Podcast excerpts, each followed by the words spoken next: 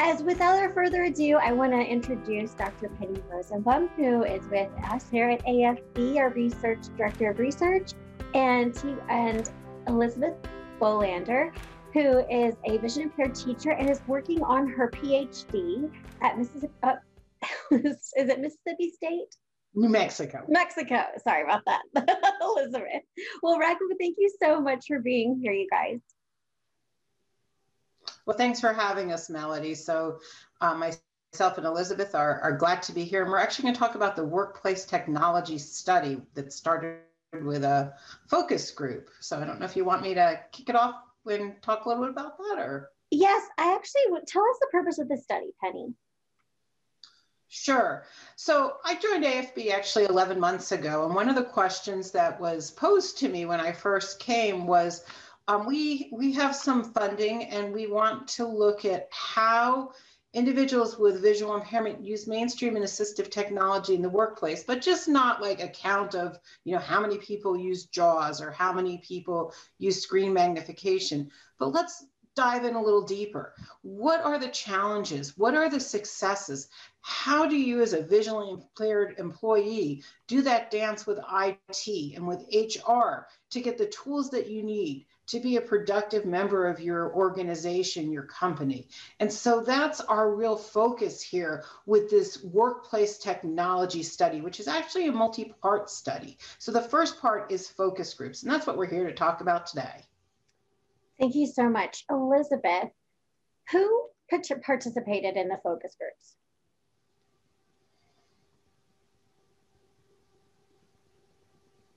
Elizabeth, can you hear me okay? Yes, there we are. Okay. Sorry about that, guys. We had nine total focus groups um, for this study, and we had four focus groups that were people who primarily use screen readers um, in their daily work performance tasks. And then we had three focus groups who were made up of people with low vision, um, who use screen magnification.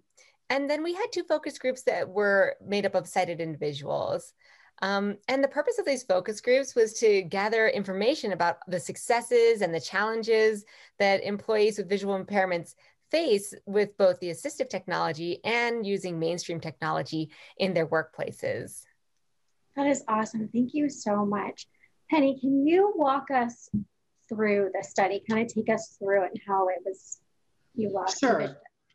So one of the first things we did was initially Elizabeth and I did what's called a literature review. So we um, examined what's out there about people who are visually impaired around technology. There isn't a lot. So uh, we then also looked at regular mainstream technology use and technology use by people with disabilities.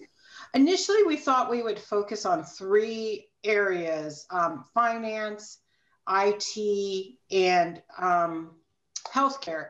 But as we started to advertise for participants, we, we decided, you know what?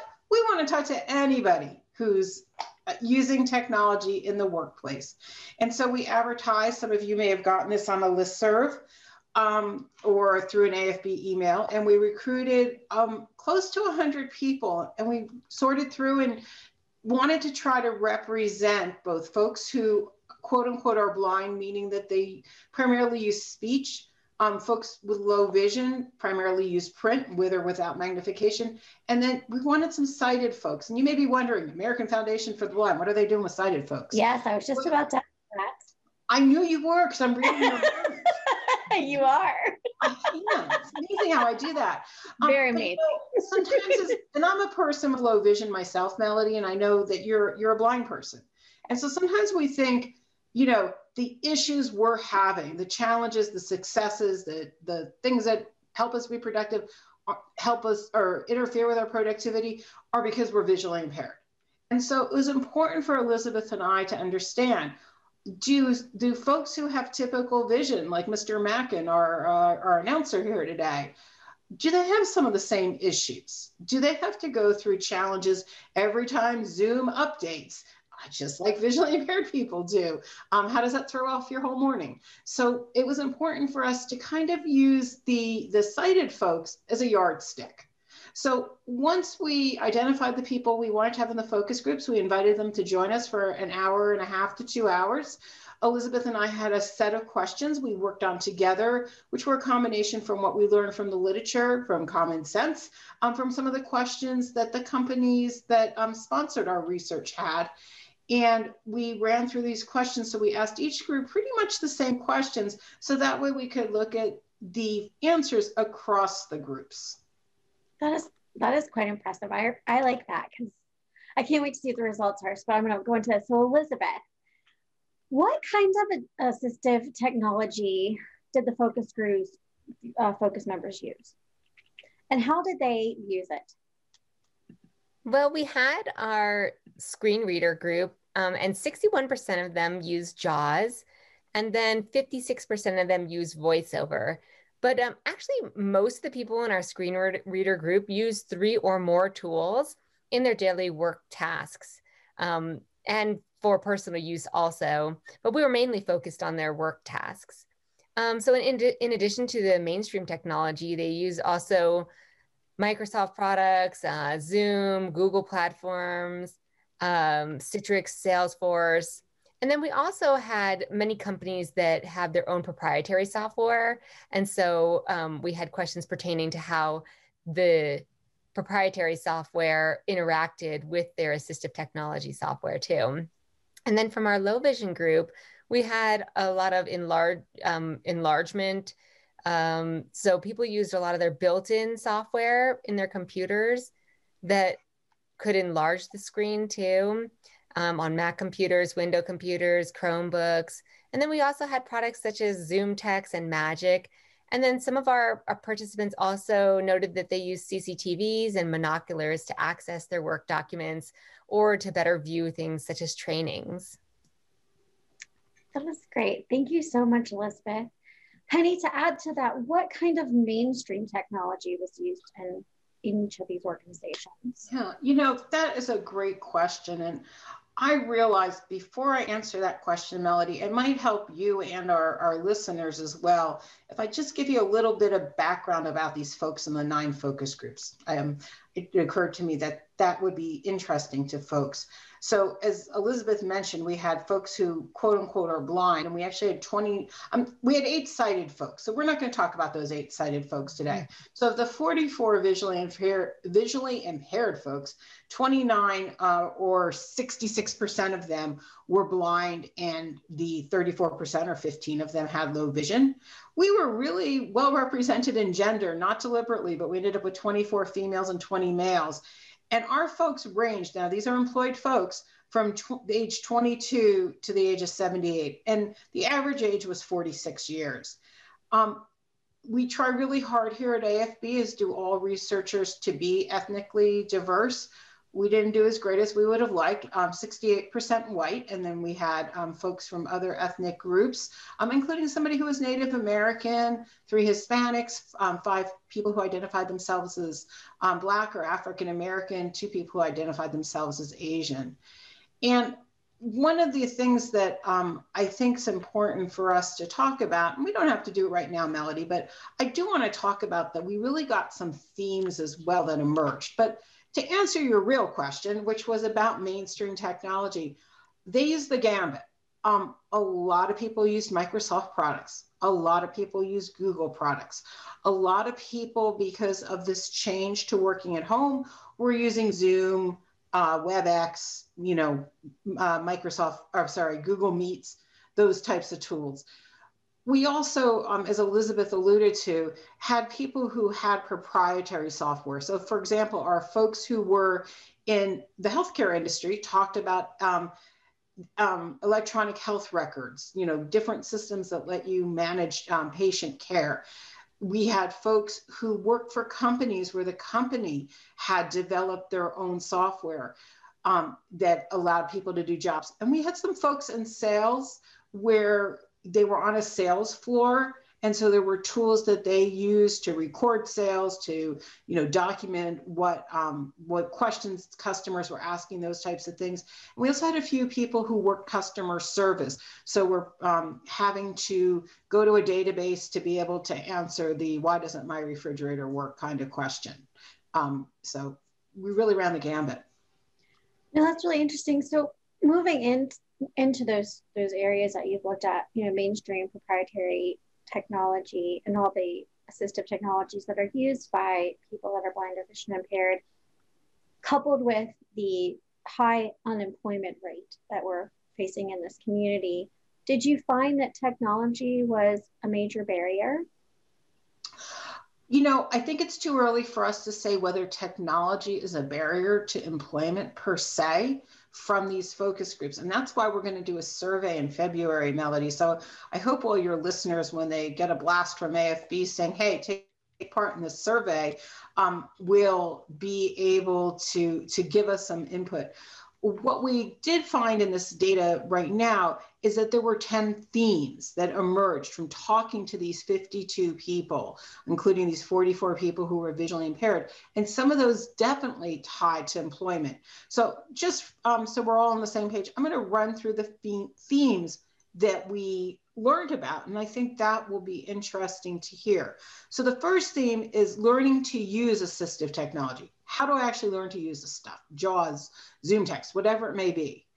Our second theme, where a lot of our folks talked, and this does have to do with employment, is the actual hiring process, working with HR, and then initial onboarding. I don't know about you, but when I came onto AFB, here came all these DocuSign things for me to sign. Is that accessible? For some people, yes. For some people, no. We also um, had a lot of people talk about software and hardware and the accessibility around that. Then there was this fourth issue of procurement. So, regardless of who you work for, at some point something new is going to come along. Um, so AFB is getting ready to, to move into Salesforce, for example. So that's going to be new for us. So there's going to be a training. Is that training accessible to me as a person who is visually impaired? We also found that some of our folks had additional accessibility needs that they talked about. Um, we had one um, participant who didn't have use of his hands and had a device that he used that allowed him to do input. We had a participant with a hearing impairment. So, how do those additional needs impact your use of technology? Our sixth area is a big area, which is working with the IT professionals most of the time your IT professional has never tripped over a human that is a screen reader user or has issues around print access because of a visual impairment. And right. so how do you make that work? Right. We also asked about wishes. What what do you wish for? Um, almost done here. Our eighth area was a really big one, which was the social emotional impact of being a worker with a visual impairment and technology. Our ninth area was around productivity how do i be productive? How do i do my you know piece of the the job? At the same time learning these tools and getting all my accessibility in place and especially when jaws updates and my company software doesn't or my company software updates and jaws doesn't that takes a lot of my time to figure it out. I might need a new script. So productivity. And the final um, area that we learned about was employer initiated training you know, what do I do when I go to that all day training to learn how to use product X? And the person up there is saying, now on this screen, you click over here or look at the red button. And that could be on video or, you know, it could be in a, it could be in a document, but when that training's not accessible, how do I deal with it? So those were the things we really talked to our folks about that came out from the discussions. You know, in those discussions, Penny or Elizabeth, who wants to take this question, what did you find the participants say how they navigated those barriers? Because we we all are doing that, right? I mean, that's something we can all agree on. We're constantly looking to navigate. Well, I mean, here's an example from a, a, quote from one of our participants about learning to use assistive, assistive technology. You have to, I have to maneuver around on my own. I joined a writer's circle group and had to set up my profile and lots of tech issues I had. I reached out to their help desk um, as JAWS wasn't giving me any feedback. They were apologetic. It is a process for me to work with them. I am so used to it, and I've had to find my own ways to troubleshoot and work around.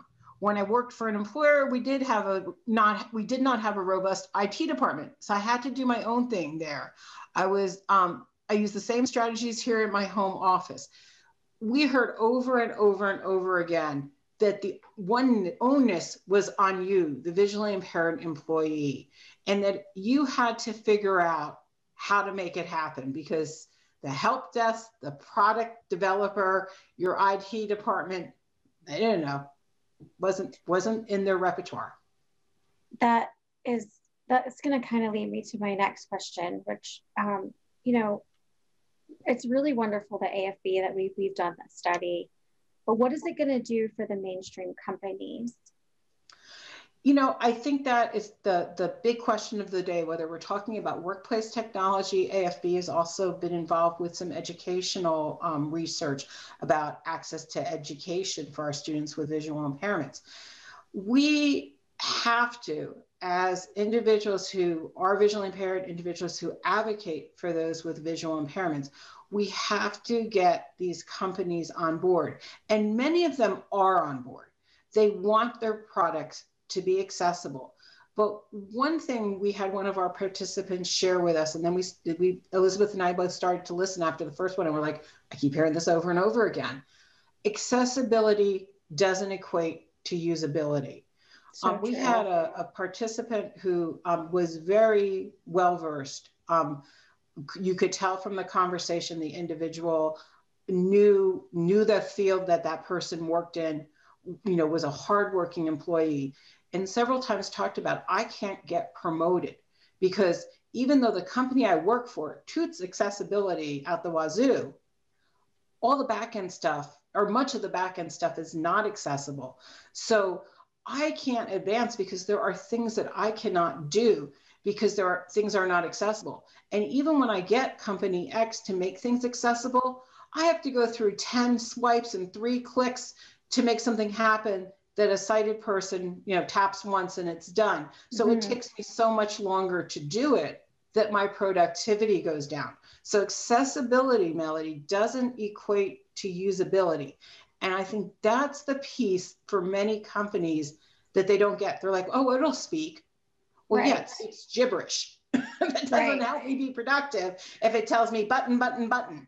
And it's not really, a, and you don't know what that button is, or if it does say the button and it's not really an active button. No, I completely understand usability. That kind of rolls me into to such great points that you're making um, here that that we really appreciate. I, I like how AFB looks at things as a usability as opposed to an accessibility. But as we move into that, and you brought up the individual with promotion, you know, what did you kind of find when people like when they want to communicate their adapt their assistive technology needs or usability needs, you know, teetering that fine line of being pushy or seeming incompetent because i know that's how a lot of us have felt um, that that are working at, at, at points. Could, did they come and talk about that in the study? Absolutely. On one of my favorite quotes in order to be independent you need to know that sometimes you need to be dependent. Another person said i'm learning to separate self-esteem from issues that are beyond my control. I, so they were talking about it but a lot of folks talked about that dance with the IT professionals. Um, one participant shared, we change contracting companies for our IT every one to two years. I have to retrain IT staff on a regular basis. I've gotten them to give me administrative privileges.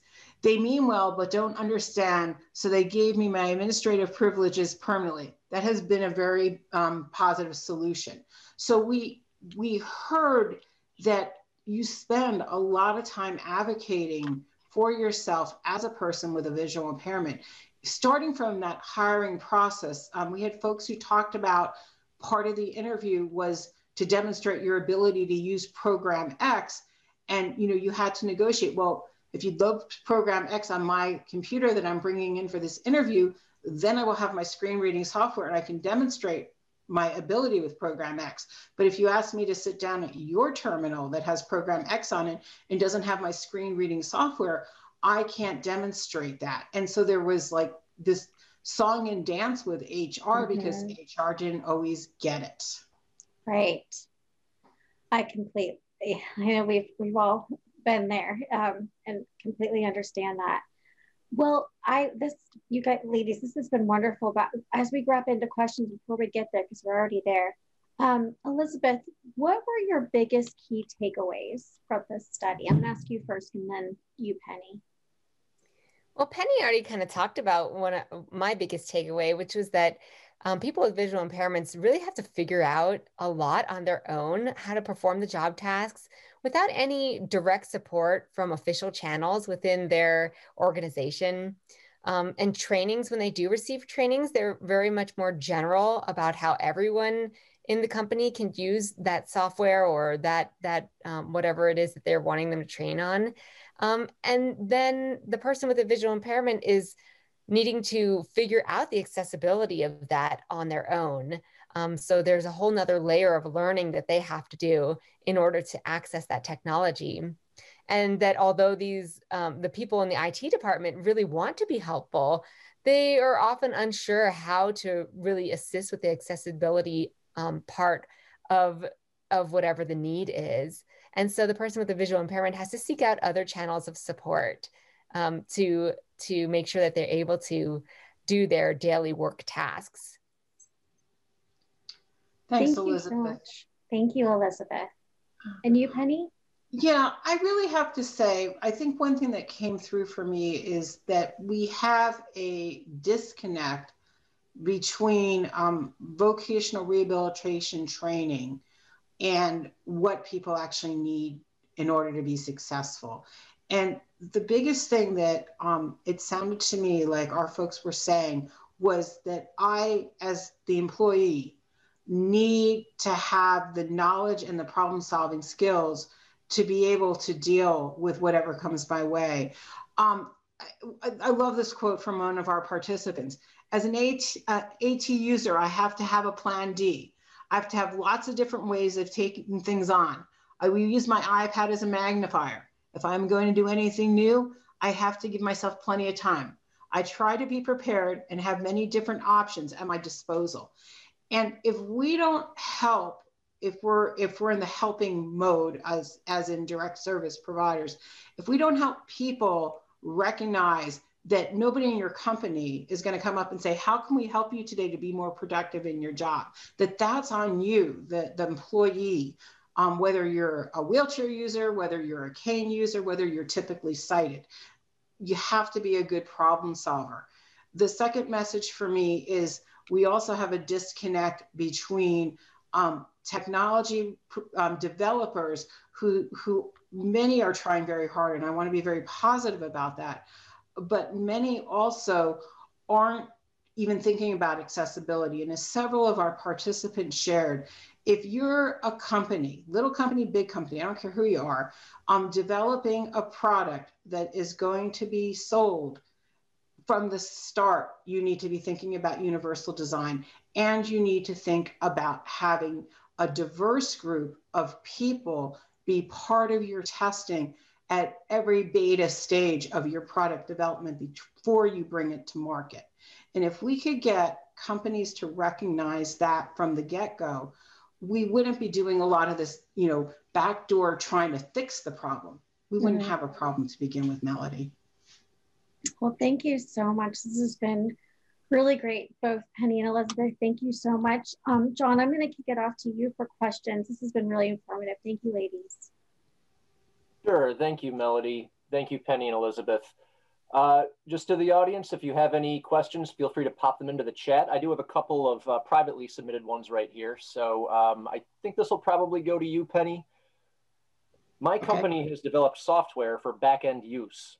It's totally not accessible to me. I've talked to my supervisor, but I haven't gotten anywhere. What do you think I should do?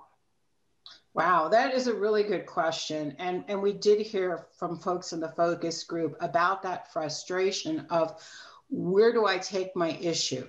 If I, you know, if I take it to my supervisor, then am I seeing as a whiner? If I go to HR, am I seeing as a double whiner? If I go to IT and they can't help me, am I seeing seen as a complainer?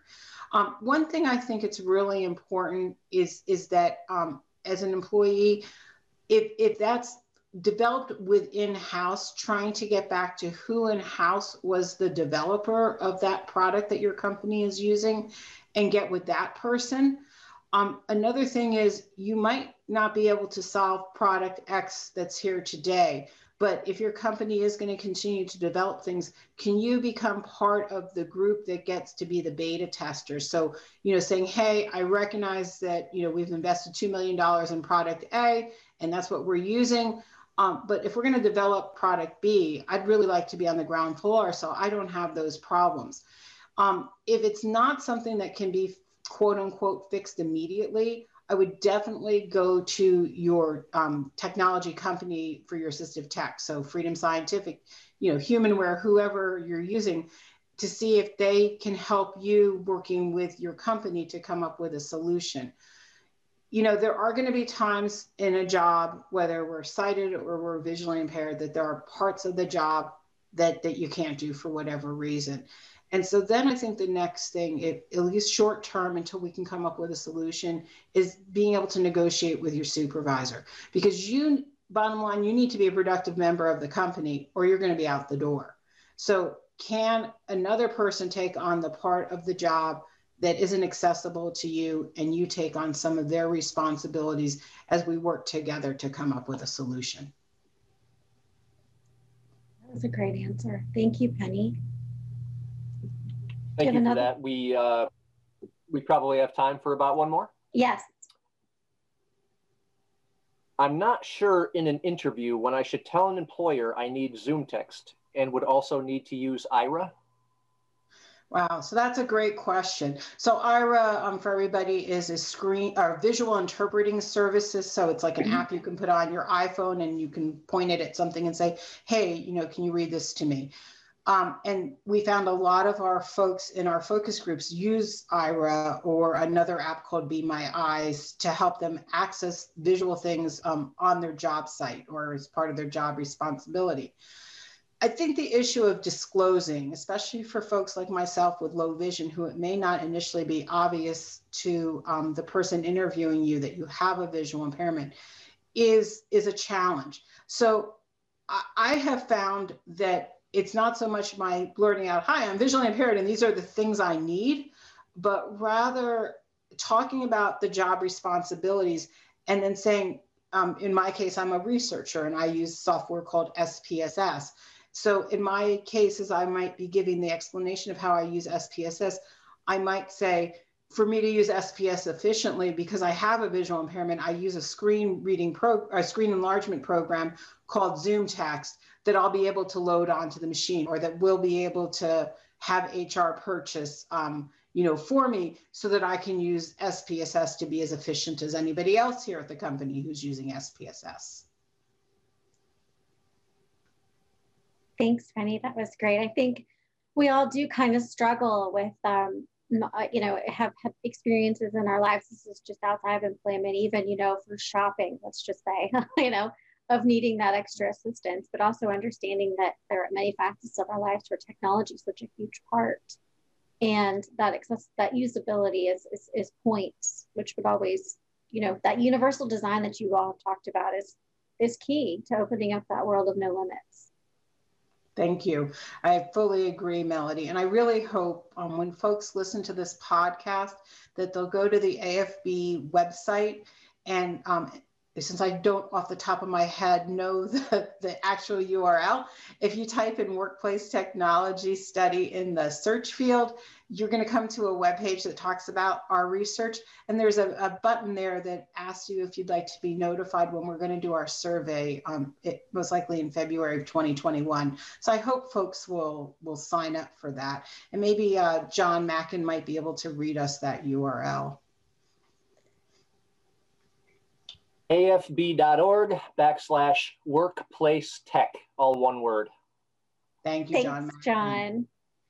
It's always good to have a sighted person around. And honestly, Mel, that was another thing that our, our folks said in, in the, the focus groups um, is knowing when to ask somebody who's sighted so that you're not infringing on them or their work um, and not seeming too dependent, but at the same time, you know, recognizing that, um, as one of our Pearsons was saying, he was sitting there staring at his screen, and after about 10 minutes, somebody, you know, leaned over and said, Well, are you going to log in? He's like, Well, I'm waiting for it to boot. Jaws hadn't told him that the login screen was up, so he Yeah. lost 10 minutes worth of work. No, I, I totally understand completely. And, you know, one other point I just want to say before we go, because I was going to ask you where they could go. If everybody, you know, wants to be a part of that survey in February to keep going on, or uh, please, yes, check us out, um, or you can contact our information. Penny's email is up on our afb.org website. So is mine if you have any questions after this. And also to um, just to go back to the quote of the individual who said, I always have to have a plan. I've heard you say, I think I said D. Yes. Um, I, I want to recognize that because I really think it does say that, you know, we, being blind or vision impaired, you are constantly looking and we're so innovative and innovative ways to make sure you have plan A, B, C, and D. Really does make a statement that, you know, we are very cognizant of the accessibility or usability issues that we face in our in our world, and we are very much um, advocates constantly. So and I, I can't think of a better type of employee to have than someone who's always you know looking at different ways to be at workarounds and be successful so thank you so much for your time today i just want to thank you all for joining us I'm really excited to have you today and check us out on afb.org learn more about what we're doing our programs our upcoming centennial and we thank you so much and we are better together at creating a life with no limits if we work together and advocate Thank you so much and have a great rest of your day, everybody. Bye.